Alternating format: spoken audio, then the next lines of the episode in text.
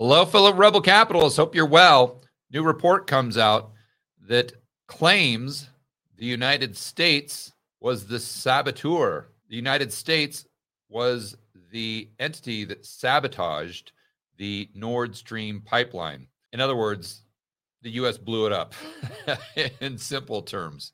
So that's a huge claim. I think for most of us, our first reaction would would be, well, yeah, I mean, that makes sense.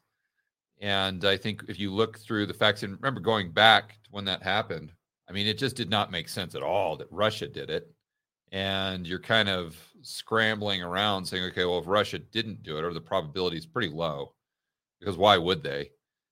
Then who did? And then all of a sudden it was just out of the news cycle. Like it was there, it was a big deal.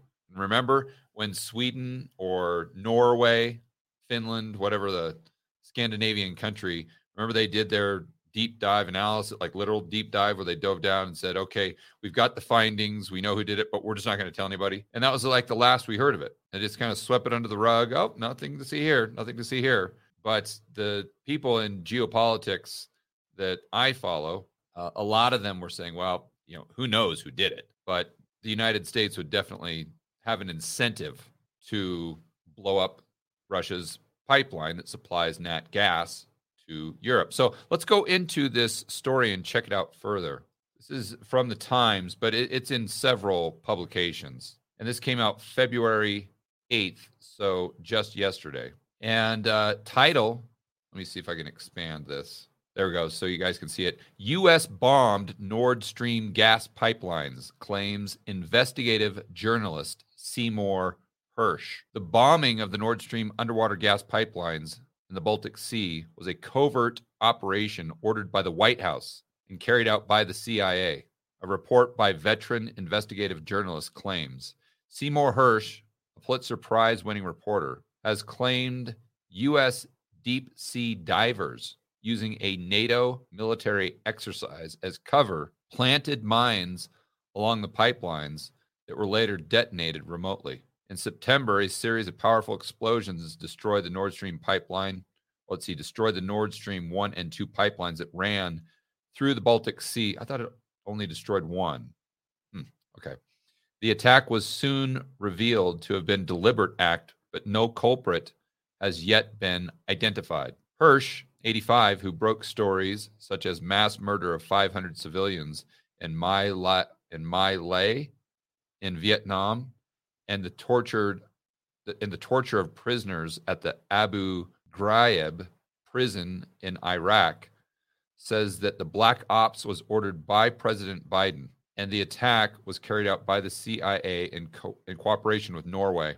This was via a 5,000 word report published on Substack, where Hersh writes, he said the operation was disguised under the cover of widely publicized midsummer NATO exercise known as Baltic Operations 22 or Baltops 22, which was conducted in June off the coast of Germany. He says Biden's decision to sabotage the pipelines came after more than nine months of top secret planning within the American national security community. For much of that time, the issue was not whether to do the mission, but how to get it done with no overt clue as to who was responsible. Huh. Wow.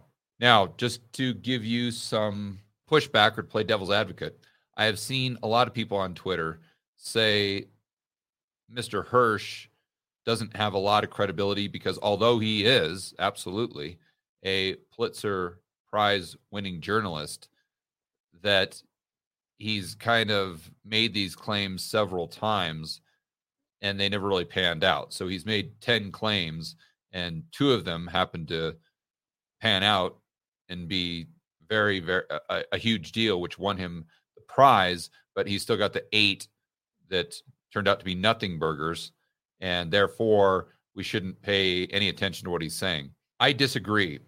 I, I think that we need to be cognizant of the fact that Mr. Hersh might not have a 100% hit rate, but we also, and he could have some ulterior motive. Who knows? He's he's a human being just like anyone else. But if you go back to when this occurred, like I said at the beginning of the video, it made no sense whatsoever. And this makes a lot of sense. I'm not saying this is what happened. All I'm saying is it makes sense. So I think that at the very least, the mainstream media should continue to tug on this thread, assuming they're doing their job, for heaven's sakes.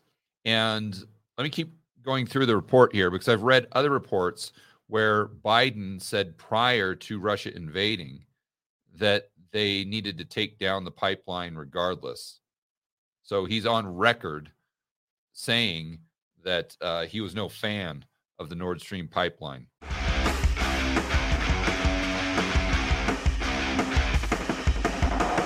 Hey guys, I want to remind you to check out Rebel Capitalist Pro. This is the incredible online investment forum that I have with investment experts Lyn Alden and Chris MacIntosh. It includes professionals such as Patrick Ceresna from Macro Voices. He specializes in options. Tony Greer, commodity trading. Jason Hartman, real estate. And Brent Johnson with macro economics. If you want to build wealth and thrive in this world of out of control central banks and big governments, Rebel Capitalist Pro is the resource you need. So check it out today at georgegammon.com forward slash pro. That's georgegammon.com forward slash pro. We'll see you inside with the fellow rebel capitalists that are taking their investing to the next level.